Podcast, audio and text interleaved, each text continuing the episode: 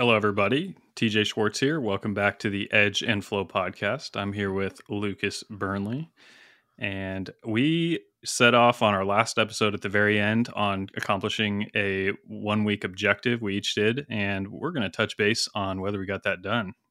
What was your objective for the week? uh, I left the end of the week with an unfinished air management system in my shop. Um, so basically, switching over to RapidAir MaxLine, I'd run some of the main runs, and I was just like bogged down in the details. I did finish it, nice. but on a modified level. So I was running two main rooms, my grinding room and then like my main shop.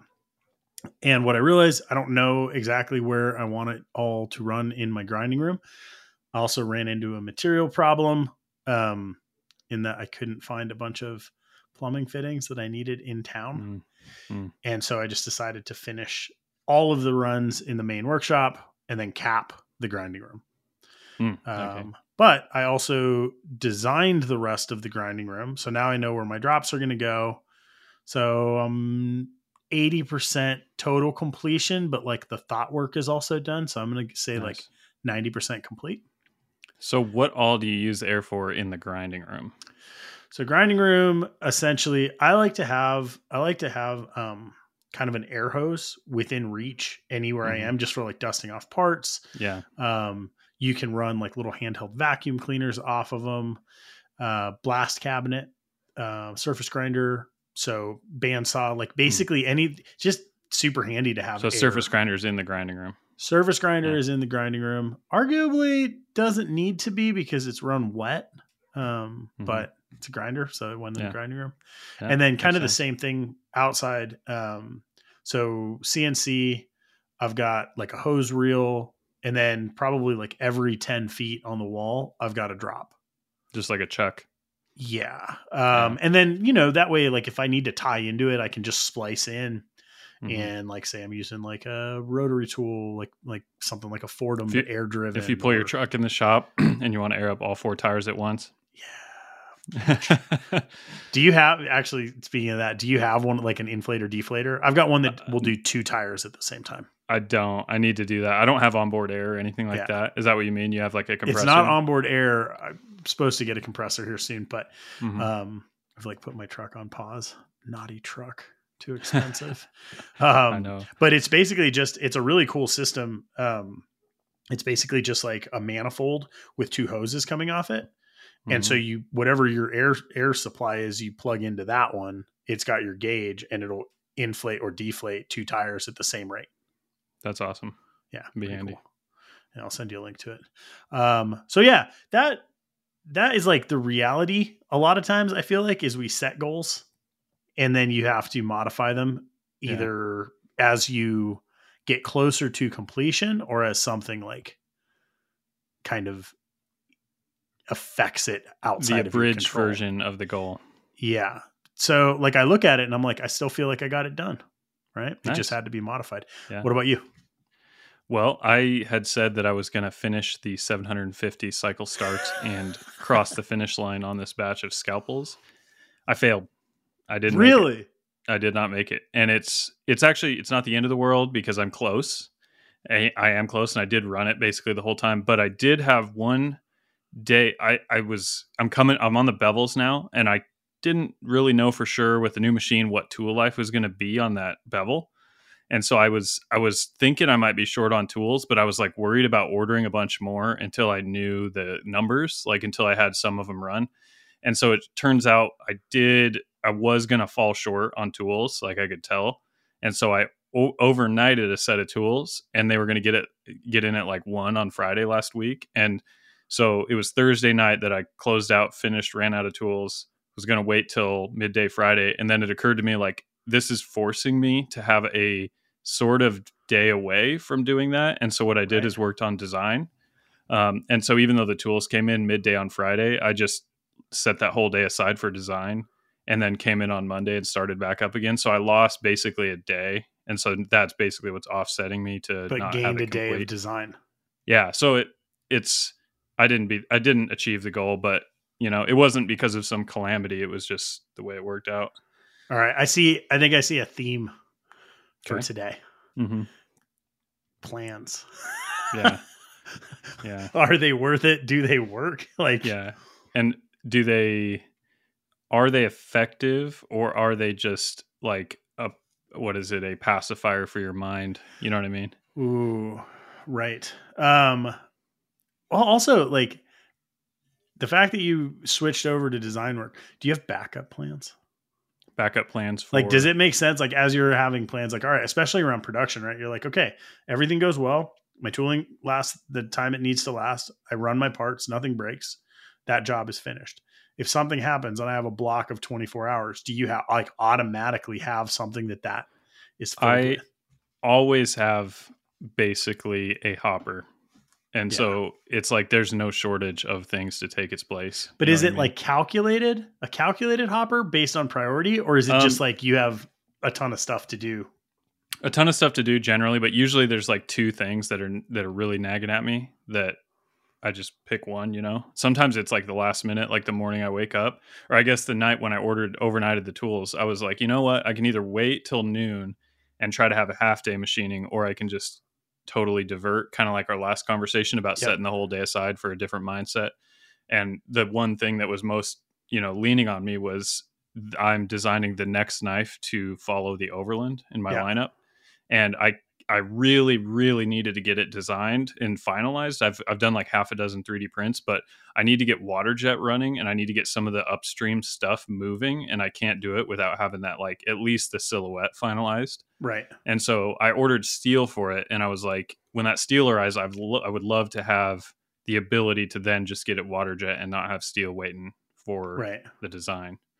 So I was like, yeah, it's a good time to do that. It's perfect timing in It's some kind of staged. Mhm. Uh, on to like that the maker manager schedule. So I've been doing that now for like a little over two weeks. Mhm. It is proving to be pretty effective um, Mhm. with some like little modifications. Today is a management day. Um, I woke up, got a head cold, and like I'm not sharp today. And Mhm. Yeah. I'm not a good manager. I do not want to do emails all day. So like, Yeah, it's tough. um, but what I've been finding is, so I've, I've been setting up that like Wednesday as like my heavy hitting management day. But the way that it's kind of working out is almost every day something will pop up. So what I'm doing is I'm just tackling that after usually about like 2 p.m Mm-hmm. Nice. seems like a really good a really good um kind of split because if something derails me at two i've still got a really solid day of work um in the shop behind me Mhm. so it's been pretty satisfying and it seems like from a from like a functional standpoint it's actually working really well Yeah, I like that a lot. I'm gonna have to. I'm gonna have to really think about integrating something like that because, like I said, I've got a hopper of things that aren't necessarily in the shop. Like most of the things that nag at me are the things not in the shop. Basically, I have to sit down in front of a computer most of, for most of those things, and uh, yeah, I gotta I gotta think about that. I gotta come up with a scheme. But yeah it, it is i mean it feels like a never ending scheme but it's like okay so some of it is based on priority but like a lot of times yeah those the important things are the ones that are like easy to put aside because they're Yeah. important but they're not urgent. Yeah, um Yep. do, like And- doing quickbooks for me is one of those where i'm like i just did i did four months worth of quickbooks in a day because i just Allocating- forgot. Yeah, i'm supposed to do it every week yeah. That those those Like- stink. Does it track your mileage? Do you use it for that too? uh, i don't track my mileage no Yeah, because I've I've gotten to where I've gotten way behind, and I have to remember all the trips that I did because it tracks my mileage. So I'm like, right oh, why did I go to Ontario that day? Yeah. Uh, you know what I mean? Like, yeah, I guess that was you know. yeah if you do it once trip. a week you're good Yeah, but it, Yeah. it's that like muscle memory that is super super um important i think Mhm. and it and it as it expands this is like where this is where like the planning concept i feel like for a lot of people starts to kind of like fall apart and you're in this like reactive like not Mhm. survival mode but kind of Mhm. right? Which is like the work at hand is taking all of your resources and not allowing you to kind of forecast necessity in the future. Yeah. Yeah. It's kind of like vision versus focus. Oh yeah, vision versus focus. That seems accurate. Mhm. What like in general, do you are you like a planner? Are you long term planner? Uh, no, not not long term at all. Honestly, all of my plans in my head. I mean, I have like goals that are kind of like, just kind of like ideals that I would like to see happen in five, ten years, whatever Sure, it is. but, they're nebulous. But yeah, they're, yeah, they're abstract. But as far as my planning, I'm generally thinking like three to six months. Um, as far as executing and what Yeah. I'm doing with my hands and my b- mind, you know what I Yep. mean? Uh, that's about the window that I'm operating on. So, like right now, my head is thinking about finishing this year strong, and Okay. 2023 feels like a bit of a blank canvas. Even though I've, I've I'm starting to piece, it's getting closer, so I'm piecing together like what the first quarter of next year looks like. But right now, everything in my vision on a daily basis is like, okay, by the end of December, I want these things accomplished. Right. Yeah. And then do you like do you create like waypoints? Like do you itemize, like break it down into smaller steps? Or do you usually have like kind of a big goal and you generally know what you need to do to accomplish it? Um, yeah, the thing is, there's a lot of parallel processes. Right. So there's like a lot of the things that I have going on are simultaneous in some ways. Uh, but yeah, usually it's compartmentalized. Like if I want to have this done by then, then I need to do this by next week, etc.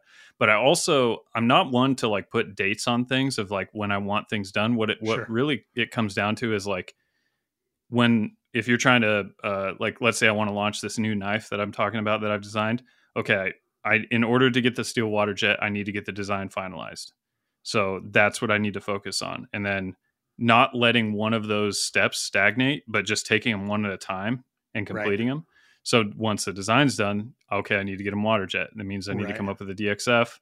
I need to get drop the steel off. I need to get that going, and then you know one step at a time. But there's like I said, parallel processes. So there's a few stacks that I'm working through Right. and jumping from one stack to the other, but it's like just pulling one item off each stack and doing it, you know, and then just it, it'll it'll come out when it comes out. It's kind of I'm okay with that, but I do t- try to remind myself like I want it to come out this year. That, that's the goal. But that's not. Yeah. Yeah, It's interesting the, the concept of parallel processes is one I think that works at a certain scale. Mhm. and then as as like tasks or goals start to expand i think that one starts to go off the rails. Yeah, because you always have some stuff that is like fairly kind of linear right? Or Mhm. like they work hand in hand. But as soon as you start to bring in some like we were talking about hats for you.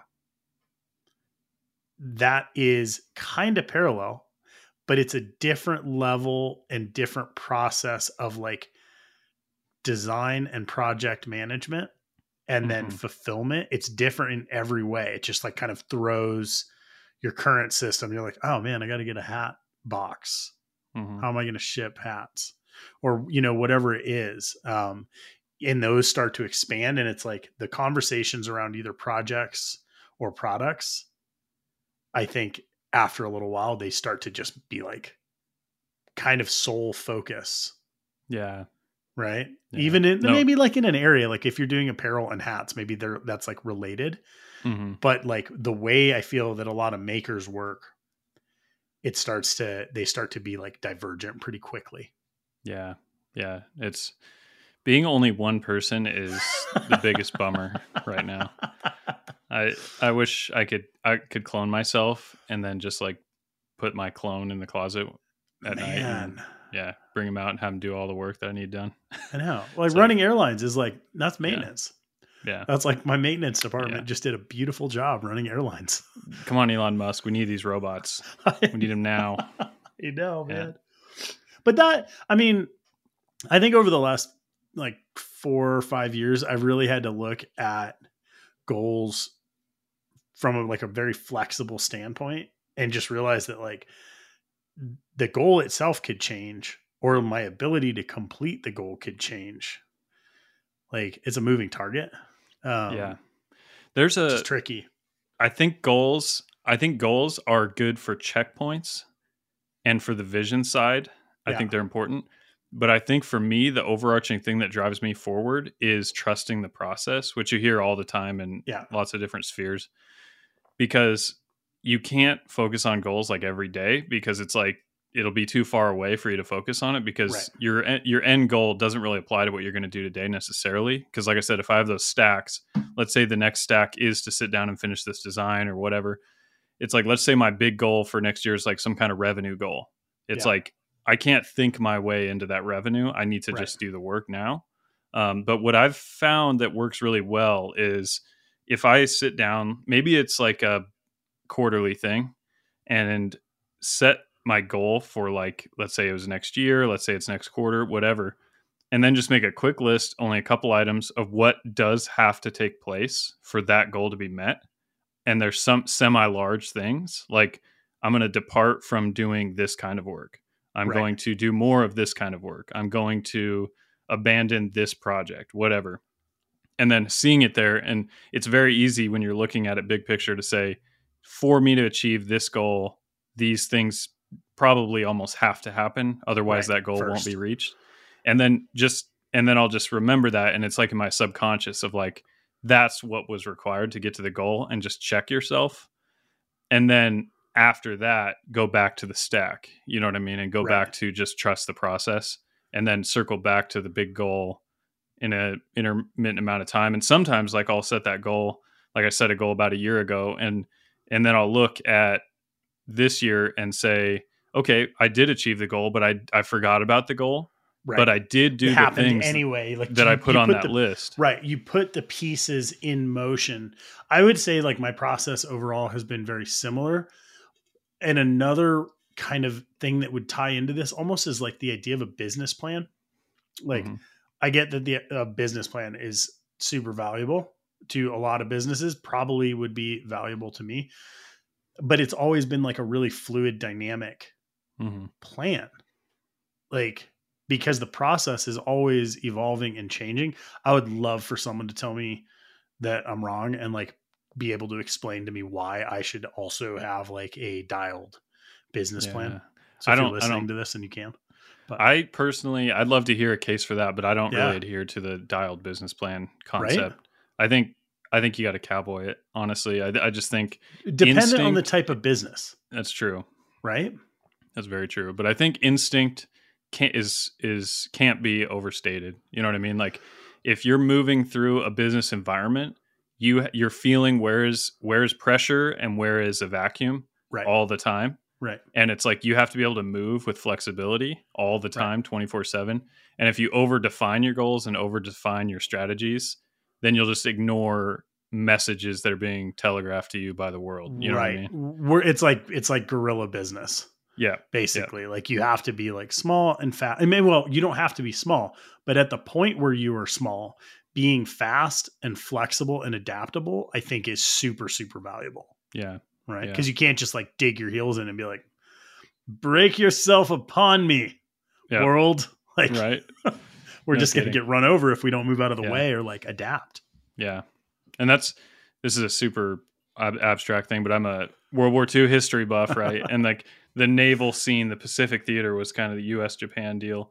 And one of the takeaways you always hear about is like the japanese could plan better than anyone else in any theater with their naval strategy. But if something went wrong they could be defeated because their plan would not allow for flexibility. Whereas the you kind of stereotypical like the american cowboy was out there like hacking But- Right. they would get a, a good break and then they would see the opportunity and take it and it would work out you know It what i mean? And it's like kind of the whole story of like the pacific theater theater yeah. and it's like that's it's kind of a, a, a good narrative of like yeah business for good, me. good tie-in.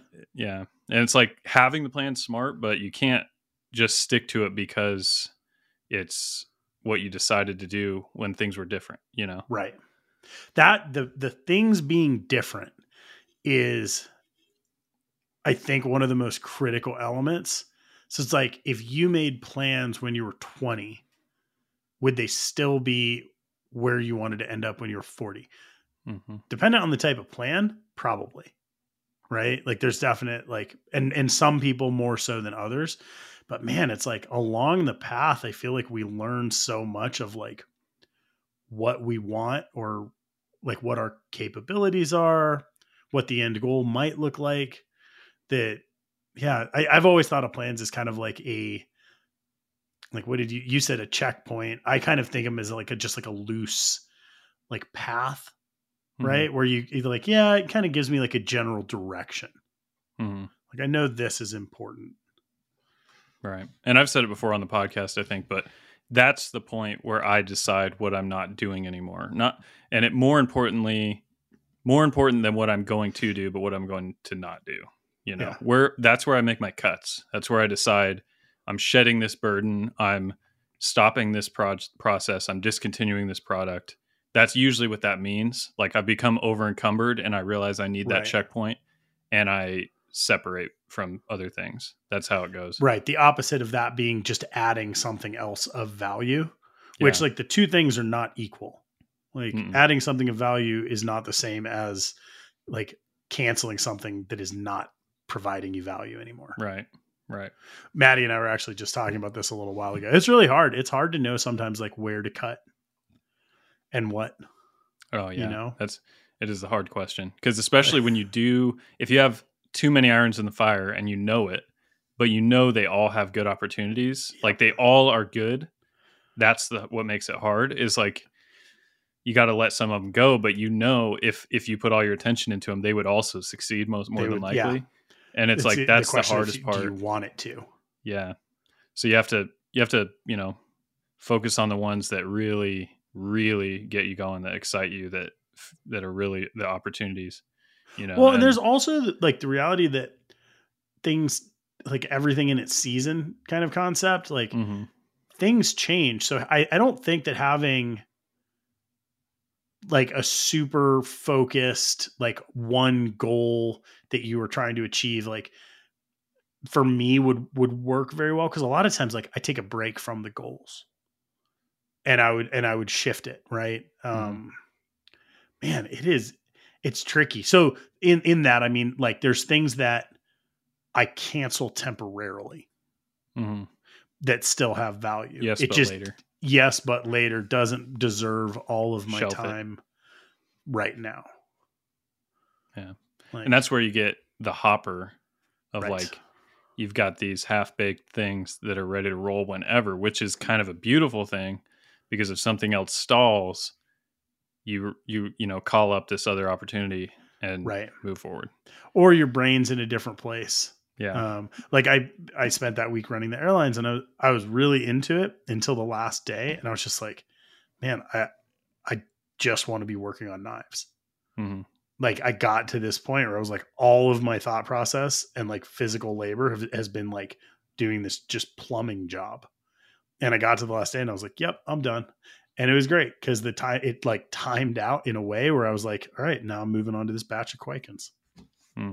Yeah. You know, and I'm sure when I'm done with those, I'll be like ready to do something else in the shop. That's I don't know what I don't know what like a static, stable work life kind of balance for me at this point looks like because we've had we've had the two moves and two kids inside of five years. Yeah. So I don't know very- what it actually looks like just to like walk mm. into the shop and be like, here's my work. You've been on spin cycle. Yeah, like here's Yeah. my here's the hours that I have to do it. Here's the like next goal I'm trying to achieve. It's been like eight things every day just like coming at me from every possible angle. Yeah. Yeah.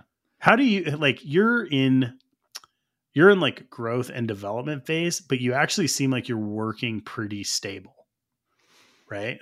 I'm I, my hours and basically the structure of my day and week and month is has never been more stable in Yeah. my whole career.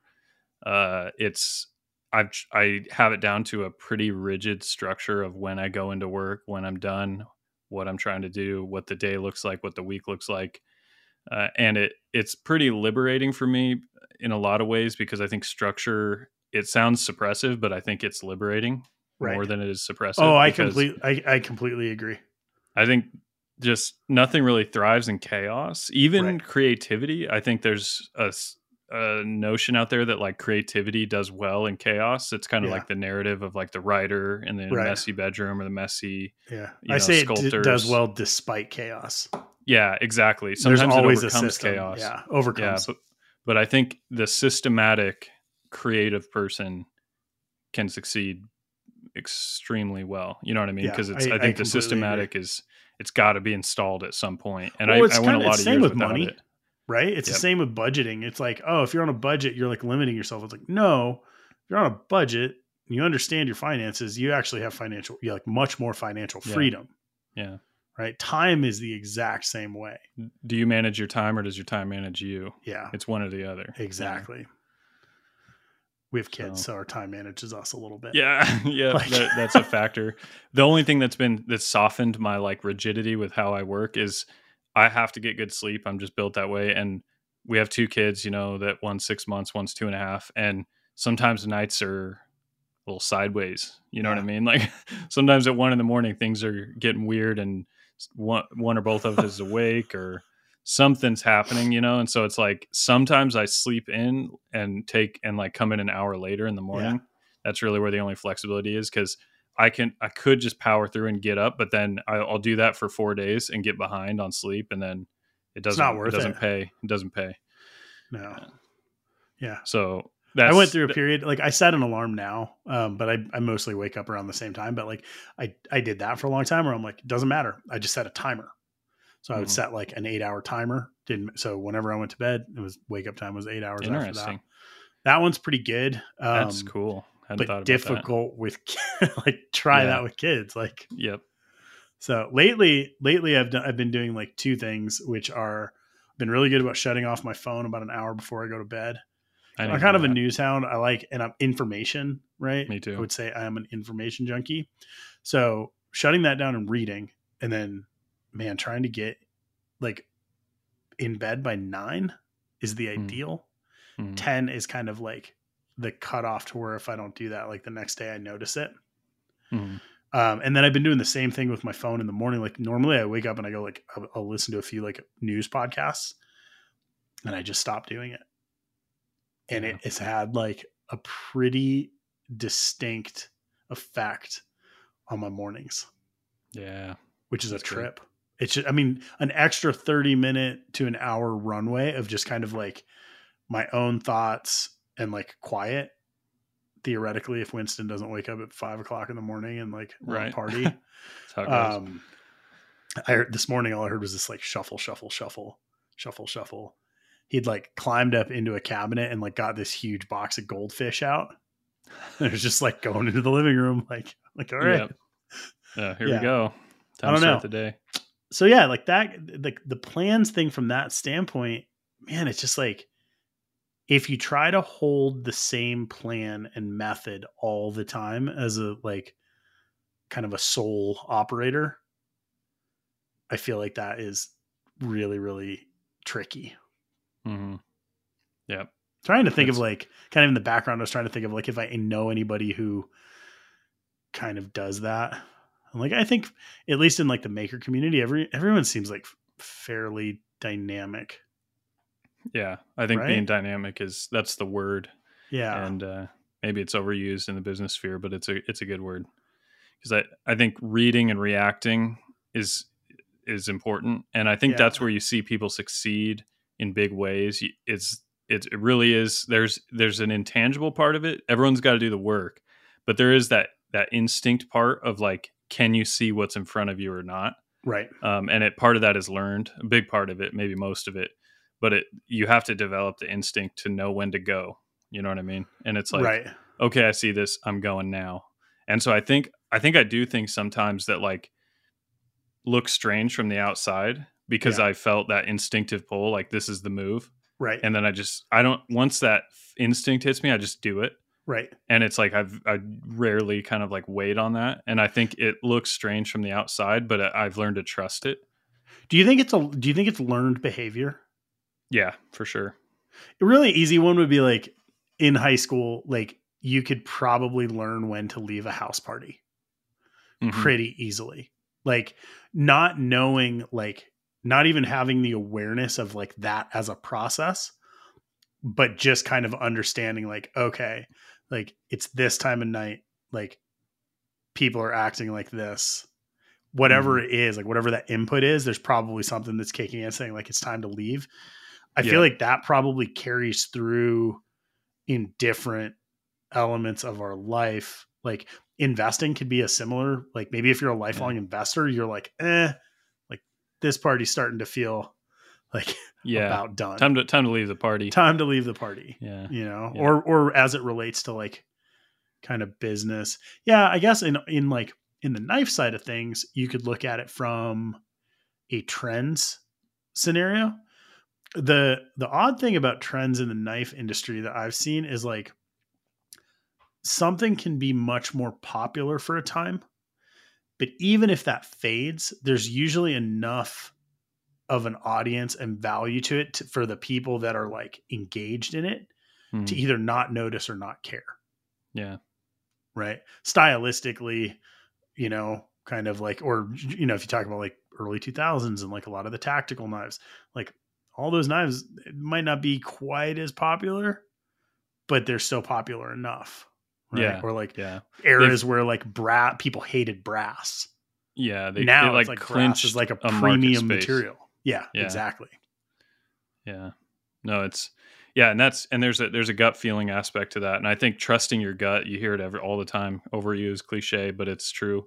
Um, and with business, for me, I think when I look back, like I, you know, you obviously make wrong decisions based on your gut, but there's more experiences that I've had where I waited too long to listen to it and then missed an opportunity or wasted an opportunity or knew it was there and you know I become that guy that's like oh I called that.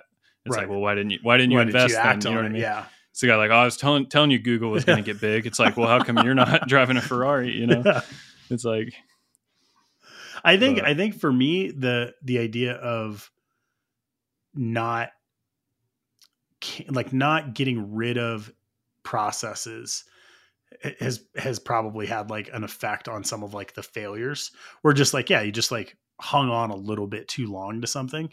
yeah Um that that was like a big a big shift where I realized like oh no, like I'm getting enough good opportunities that I can't say yes to all of them hmm and there's like there's a lot of freedom in that being able to like kind of pick and choose and be like it's not and just general one. decisiveness like right. Leave leave the the playing field with no gray area you know what I mean? Like just right. go through a, a business opportunity and either shut it down or take it full stride but Right. don't don't leave like a bunch of gray area where like so are you in or not? Like is this what we're doing?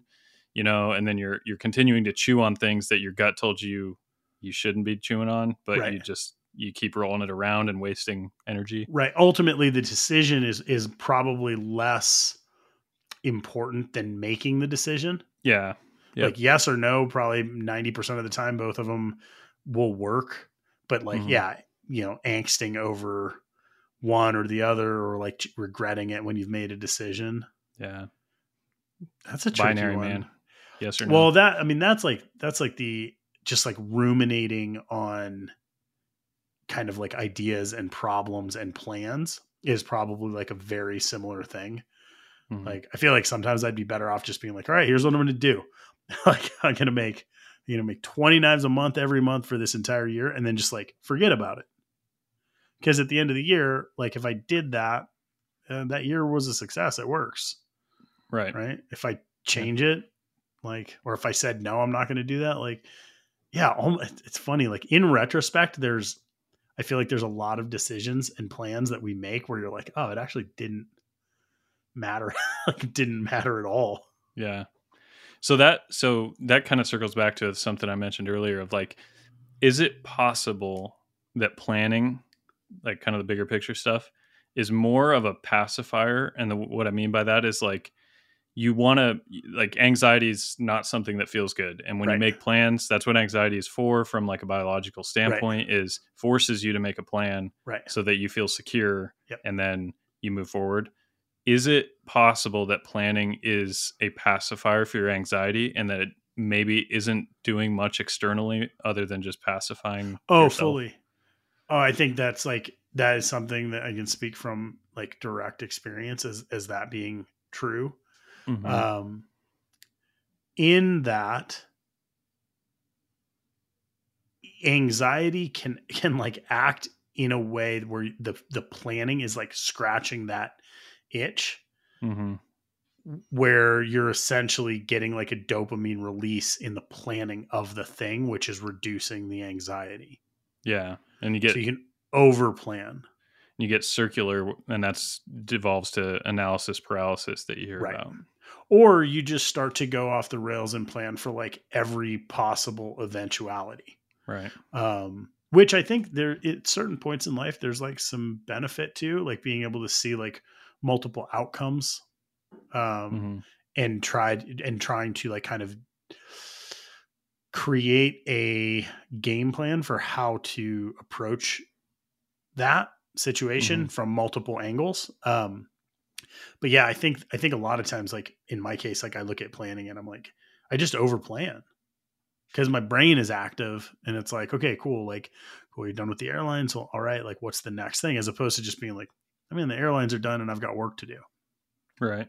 it's like easy Yeah. to plan the next improvement or like the next next goal from like a like a progress or gain perspective which i think for me i notice is like is kind of the red flag Yeah. right what i- what is the goal is the goal is is kind of the the outcome more Right. If it's heavily erring on the side of it just being like more growth, like tools, shop, money, whatever it is, that's a time where I try to kind of like look at it, Mhm. Yeah. you know? Yeah. It's it's a it's a, a challenging paradox almost, you know, of like, That's why I was asking you about your shop. Like if you feel like in your work, if you are settled, kind of like this is my shop space, this these are the tools that I have, the way that my workflow is, and then you're just able to work. Like do you feel stable in that way? Uh, yes, eh, eh, and not in to- not totally right now because I have a new machine on board that eh, kind of stirred the pot as far as like my workflow, Right. and so I'm re- I'm re-stabilizing, but I have like the scheme and the feel for like where that's going to head, and so I felt pretty stable before that, and now like I'm increasing the stability, and I think the two machines helps with that, and uh, you know one of the things is like I'm I'm wanting to get further ahead. I've, I do custom knives, you know what I mean? So people go on the website, they choose all their materials, their handle scales, their Kydex color, blah, blah, blah. And so I've always been playing from behind of like filling orders, but I want to have a more streamlined system where I have like inventory of components. And that'll even further stabilize the workflow because instead of being 100% reactive, it's more like I'm leading Right. um, and having the capacity of two machines is what's going to hopefully do that. And so what I'd been doing was like I would have a certain amount of orders and order say G10 in Micarta, and I would I would calculate like this is how much I need for current orders to Right. fill them plus 25% just so that a few orders come in in the meantime I'm all right. And I would cut it all up on a table saw, machine them all. And then by the time I assembled those knives and get them out the door, I got a new batch of orders that I got to look at, do the numbers. Whereas what I did this time is I just ordered like an enormous amount of all the colors in a rough ratio of what I think they sell at. And then I have had them all water jet into coupons.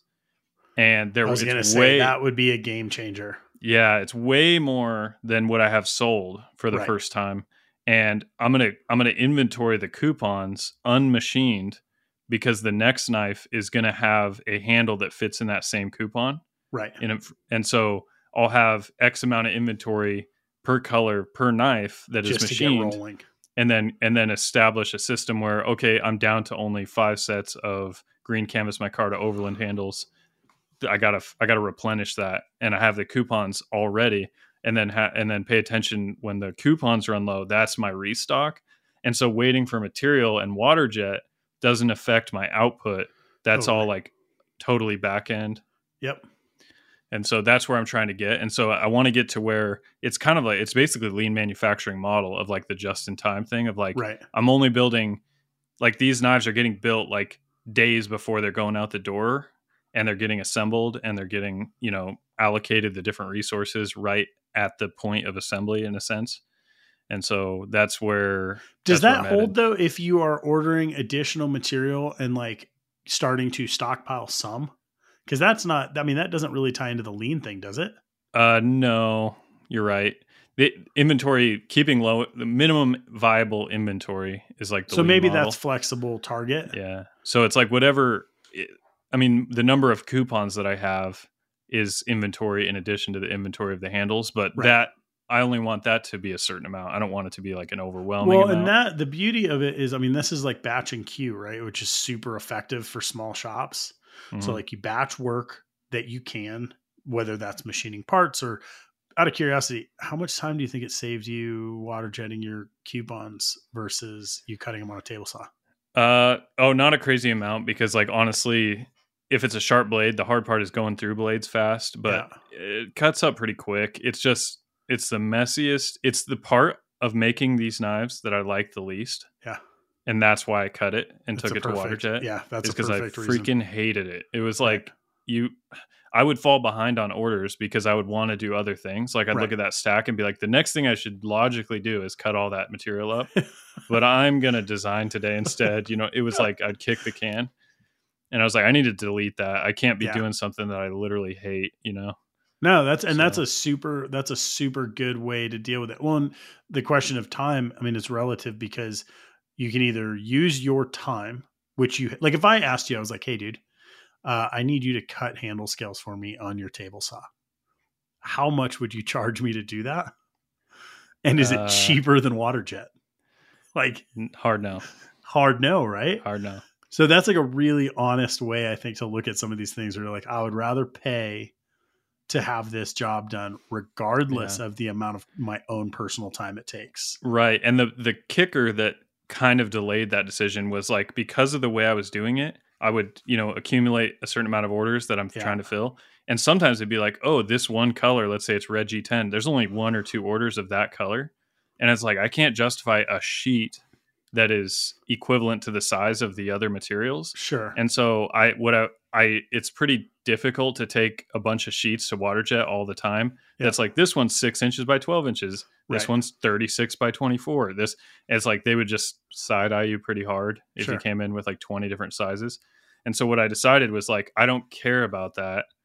Whatever colors I have, I'm going to order a 24 by 36 sheet and I'm going to have it the coupon match other knives such that I know I'll use them Eventually. and so I'm going to be over inventoried on those, but it's it it allows me to water jet, so Right. it's a must. well, and the and the flip, like another way you could do it is you could just say, like, all right, I'm gonna keep X amount of, you know, 12 by 6, you know, coupons in the shop of Mhm. these really funky materials that are never going to be standard.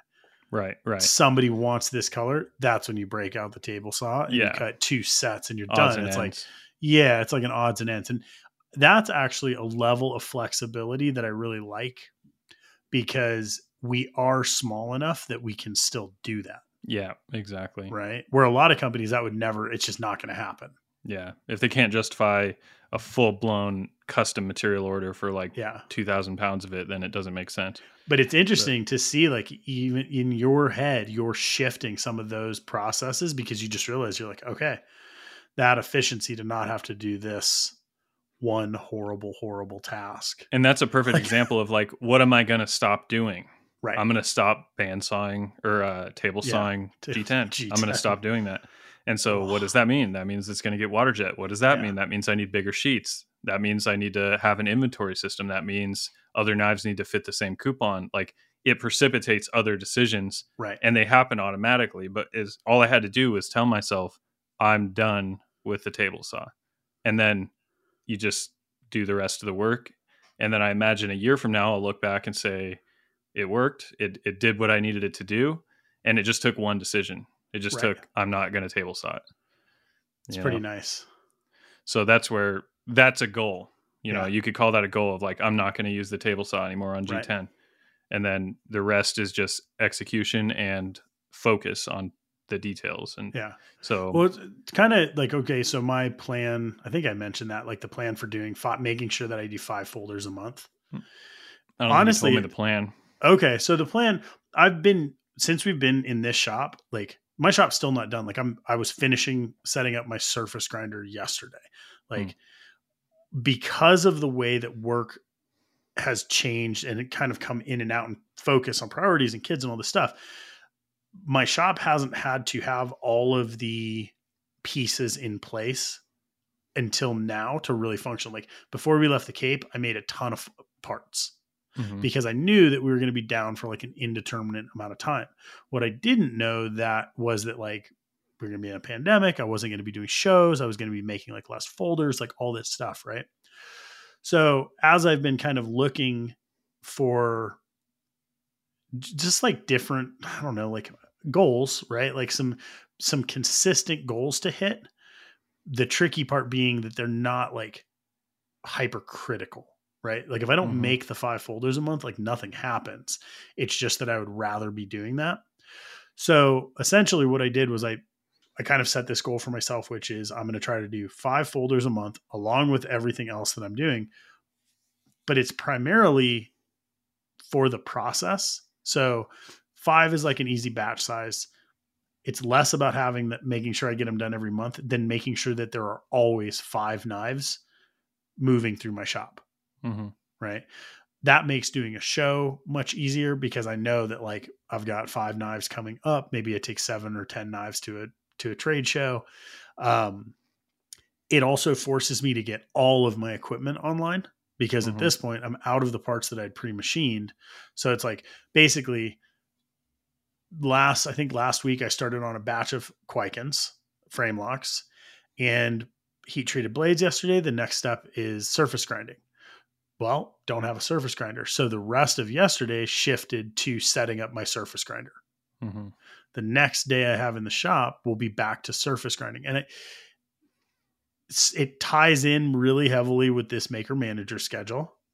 And it's like, so far, it's been really nice, man. Like, up until today, this week, all I've done is just work on knives.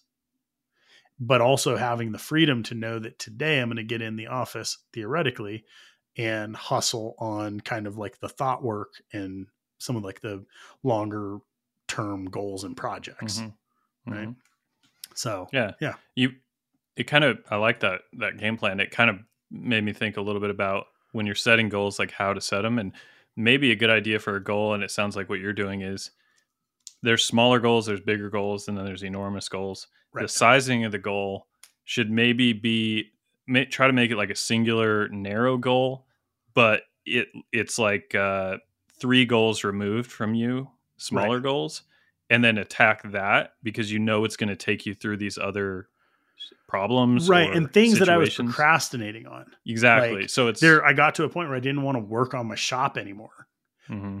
but to really be able to have make the knives that i want to make like my my equipment has to be fully functional right there's another component that ties into the five thing which is i could have just made it open ended and said all right i'm going to do 20 folders a month one of my biggest goals moving forward is to get functional with Fusion 360 and to upgrade my machining practices. Five knives in a batch allows me to then look at the next five knives, whatever it is, and make a process improvement on a small scale. Mm-hmm. So, like for the Kwaiken frame lock right now, I think like one of the I have two goals. I'm going to thin out the blade stock which means I need, you know, I'm going to go from 156 to 141. That means I'll machine the backspacer thinner and I want to design a like a 3D milled clip. Mm-hmm. That's one generation of changes. But it, just the clip alone, if I do the clip in Fusion, that is a hundred percent gain in my effectiveness because right now I'm using Rhino. Right. So it's like instead of getting trapped into the idea of like, all right, I'm I'm off and running, like I'm going to make folders. This is going to allow me to kind of hopefully work through my current models and make improvements. And at a point, jump kind of organically into a new model. Mm-hmm. Yeah. So it's it's like a, a goal of of like reasonable scale. Right right. at reasonable scale and also like you said it it leads you to do the things that need done in the intermittent in the intermittent period right. you know like you have to use fusion to do that you have yeah. to dial in xyz to achieve that goal Yeah. and you will benefit maybe more from those smaller checkpoints than you will the big goal you know what well i mean Well, yeah the five knives are like they're like it's like a moot point it Right. really is about like oh man okay well i need i improved my fixture between that run of Kwaikens and this run and it Mhm. like over the years i've i've batch and queued for so long where it's like i'll just run you know 20 or 30 part sets of folders and then the next time i'm machining i'll run the next model and run a bunch of parts but that ties you into the way that they are made Mhm. and at this point my head is so firmly kind of rooted in the concept of like r&d and prototyping and learning that for me to make the same model repetitively like i have to go like full toyota on it i have to be Yeah. like all right i made five of these like how can i make it better yep continual improvement Yeah, and I think that's my hack right now for planning. Cuz I was having a really hard time like with longer longer term goals. Um primarily because for the last 5 years I had been pushing so hard on a set of goals that when I achieved those like I didn't have any I didn't have a backup. hmm It was like those were done. It's like getting out of a fist fight and I was sitting there going like I don't know what to do next. yeah that's You it know? it's like a hangover from achieving a goal total hangover. Like, yeah, interesting process. I could imagine So, if you were like if you're a football player and you won the Super Bowl, Yep. and then the next day you're like, "What am I going to paint something? Am I going to like eat these chips. Yeah, Yeah. it's like, well, there's so much. There's so much buildup between you know, Yeah. like shows like that have always eh, have always been like that for me, where it's like. I work, work, work, work, build, build, build, build. I'm not talking to anybody. I'm not like actually like engaging in my life for long stretches of time. This is like early 20s primarily, where I just like check out and I go to the show and it would just like completely overwhelm me. So all of a sudden, like you see all of the people that you know, you sell all your knives, you've got all the money, you go to the bar, you drink a bunch, and then there's other people that you know. And then like Sunday morning, you get up and go and I'm playing and you go home and you're in your quiet shop again. Like, Yeah. and it was just like, steep man, drop off? steep drop Tell, off. So tell me this: Has this ever crossed your mind? yeah. Have you ever thought like, okay, let's say you buy that hundred million dollar ticket, you know, that lottery ticket, and you win. Has it ever crossed your mind that like it has for me that it would take something away from me in that like what you're saying like my goals they do involve like setting my family up for success Yeah. and like if that disappeared where it's like they're already set up Right. I don't know what I would do. You know what I mean? Like I don't know So what would I get me going. I will tell you my opinion. It doesn't. I don't think it needs to be the hundred million dollar lottery ticket. Mhm. I think you will very easily in the next, I don't know, five years, probably hit a point where the financial driver that you're feeling now isn't the driver. Mhm.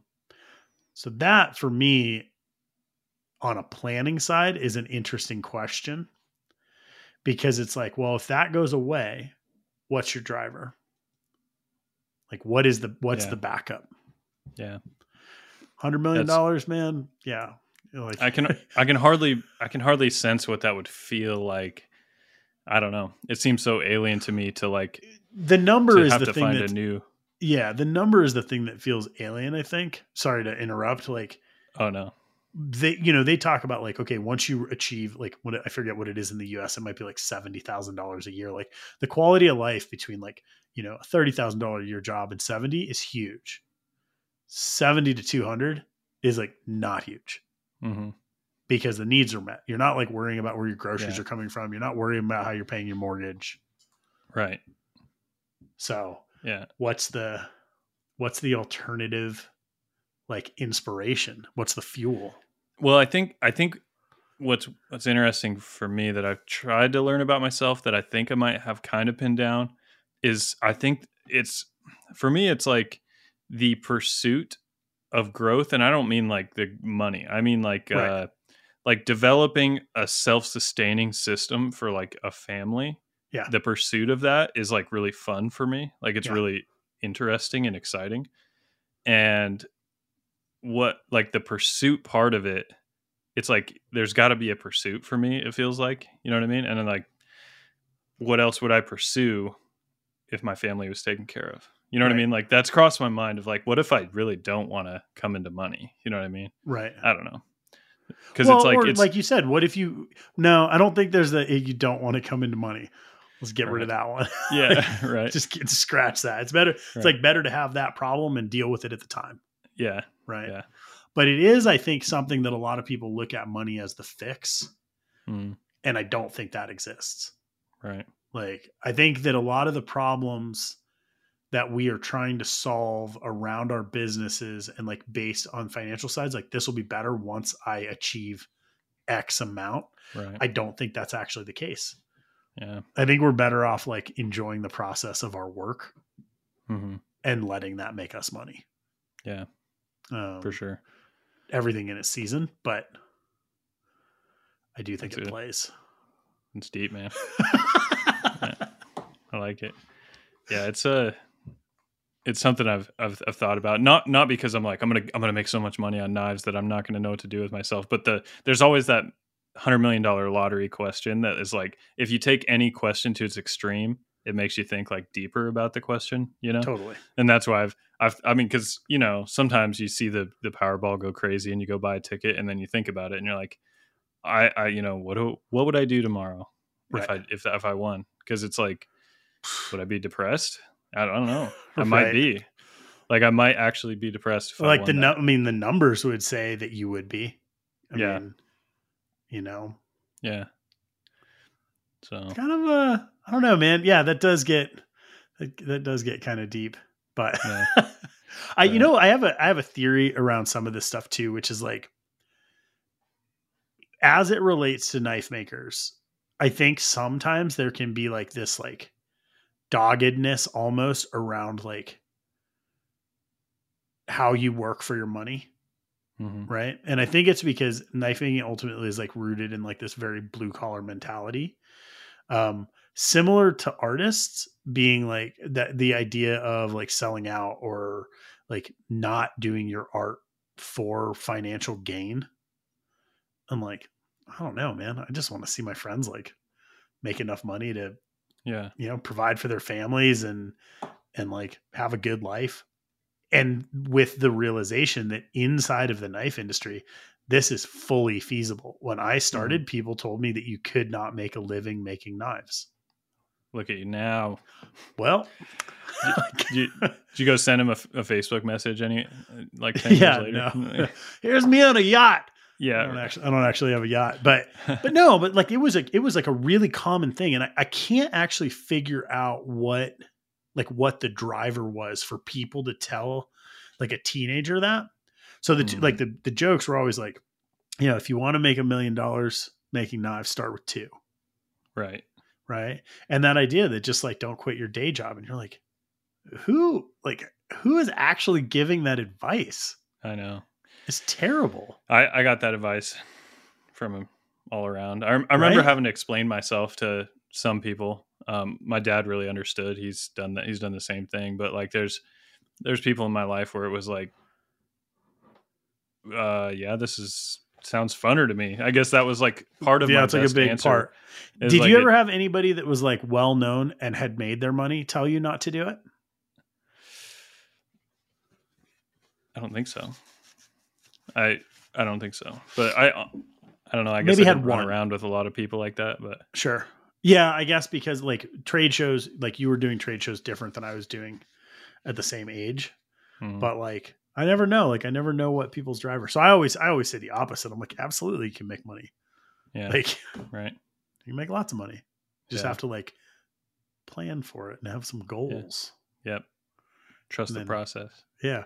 Um reminds me of a quote from a movie like hold on tightly, let go lightly. I always like Ah. that. That's kind of like how I look at plans. I'm like, man, the idea of not fighting a weak position as like things start to like turn and you're like, my plans aren't working. Yeah.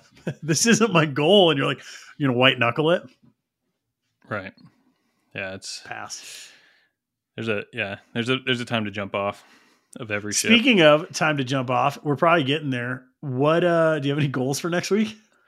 So my goal, it's a I can't reuse the same goal, but I will finish those by next week more than likely. Okay. I mean, I'm I'm within 24 hours of doing that, so that'll be off the checklist. And then, depending on whether we're on here Tuesday or Thursday, we usually record this on somewhere between Tuesday and Yeah, Thursday, in Wednesday sometimes. I'd like to have the fixture for the Overland built Ooh. because I need to the next process for this machine is I need to have I've got it all mapped out and I've got all the hardware and I've I've got it like theoretically developed in my head, but I do have to do the fusion work and machine it, but it's aluminum, so I mean we're not talking rocket science, which means mounting the Pierson on the machine, mounting the pallet on the Pierson and machining the pallet. So that's what I want done because I need to be of work. machining those overlands like soonish. So Yep. It's time to rock and roll. Nice. How What about do you? I got? Well, Kaiser gets set up tomorrow. So basically, airlines are done. They're coming to land the power tomorrow and do the startup, um, which is super exciting. I'm going to try to get the five Kwaikens basically done. That's that's kind of basically mean? um, yeah, I'll try to have them done because I have to. I, so I have to finish. I think I finished the surface grinder. Basically, just like had to plumb. Like we changed the power and did all this, like put new coolant pumps and all this stuff in it. So I think I have it plumbed. I'm gonna fire that up today. Surface grind the blades. I was trying to think about like what I've got left. So basically, I have surface grinding blades, then grinding blades, then lock fitting, and all of the finish work on five knives. Stretch goal would maybe be to have started machining on the next. Oh, see, here's the tricky part, right? If I do my five knives, what do I move on to after those? So it's like, do I go to Cypops or Polys? So, okay, I'm just gonna say finish my five knives. Okay. Finish five knives. Finish five knives. Begin maybe Maybe if if I build the fixture, if I build the fixture, that means I will immediately have been attempted to machine a bevel on the sile on the overland. right. Ooh. So that'll answer a lot of questions as soon as and that fixture video this. So at at this at our next conversation, that'll make the actual. I'll, I'll circle back to the earlier conversation. If I make the goal to machine a bevel on the overland on the sile, that means I will have have to have built the pallet. So Okay. So we're maybe seeing the next two weeks what's that? of goals. No, this this uh, this Would coming that week be in? So okay, Yeah. so you're gonna make Yeah. that you're gonna make the machining of the bevel the goal. because that's the and Ooh. you know just circling back to what I said earlier about like if I make the goal leapfrog over a couple other goals, I'll have to complete those to get there. Which Ooh, because okay. I if the fixture's done, I will be machining the bevels within minutes from within minutes. Okay. So it's like that's oh, that's crazy. yeah. So well, I mean, I already have run many of them on other fixtures, so I just Right. have to move the the cam onto a new pallet, and I'm go I'm moving. So How long is it gonna take you to break down to actually build the fixture? Just to get into the weeds a little bit. to build a fixture, uh, well, I I kind of mapped it out in my head for a while. I mean, it's going to be a, basically a day project, I think. Okay. Um, just because I'm doing everything steel on steel, so nice. I'm sinking uh, threads that are steel in for the shoulder bolts, but then I'm on top of like the a threads. king cert or something like that? What is that? It's a threaded. It's OD threaded, Threaded and ID threaded. Okay, got it. So I I Loctite the OD thread into a threaded hole that leaves a steel ID threaded hole, and it, that'll be deep down in the fixture, and then above that will be a drill bushing that's hardened Yep. that's got a quarter inch precise hole. So what it'll the net effect is you'll have it flush with the top of the pallet. You'll see a quarter inch hole that's a hardened bushing dropping down into steel threads. So a shoulder bolt going through the blade has the location of the hardened hardened drill bushing and the threads of the steel threads below. underneath. so That's pretty slick. it's all steel on steel when you're pulling stuff off and on. yep. So there's no wear. Aluminum's fine, but not over time for that Right. kind of stuff. And so that's where I want this thing to last. Like I'm building the fixture of fixtures for this knife is the goal. Nice. So And if it All works, right. then I copy and paste, and I have two of them, and I hot swap. So that's the dream. All right. Okay. Good goals. Sweet. All All right, guys. Thanks for thanks for listening. Yeah. Thanks if you've listening. followed us this far along, thank you, and please stick around and let us know what you think. If you have any input, DM us or whatever. Yep. Leave us a comment. Send us an email. Sure, love it. Yeah, thank you. Leave guys. us a review. See you around. Peace.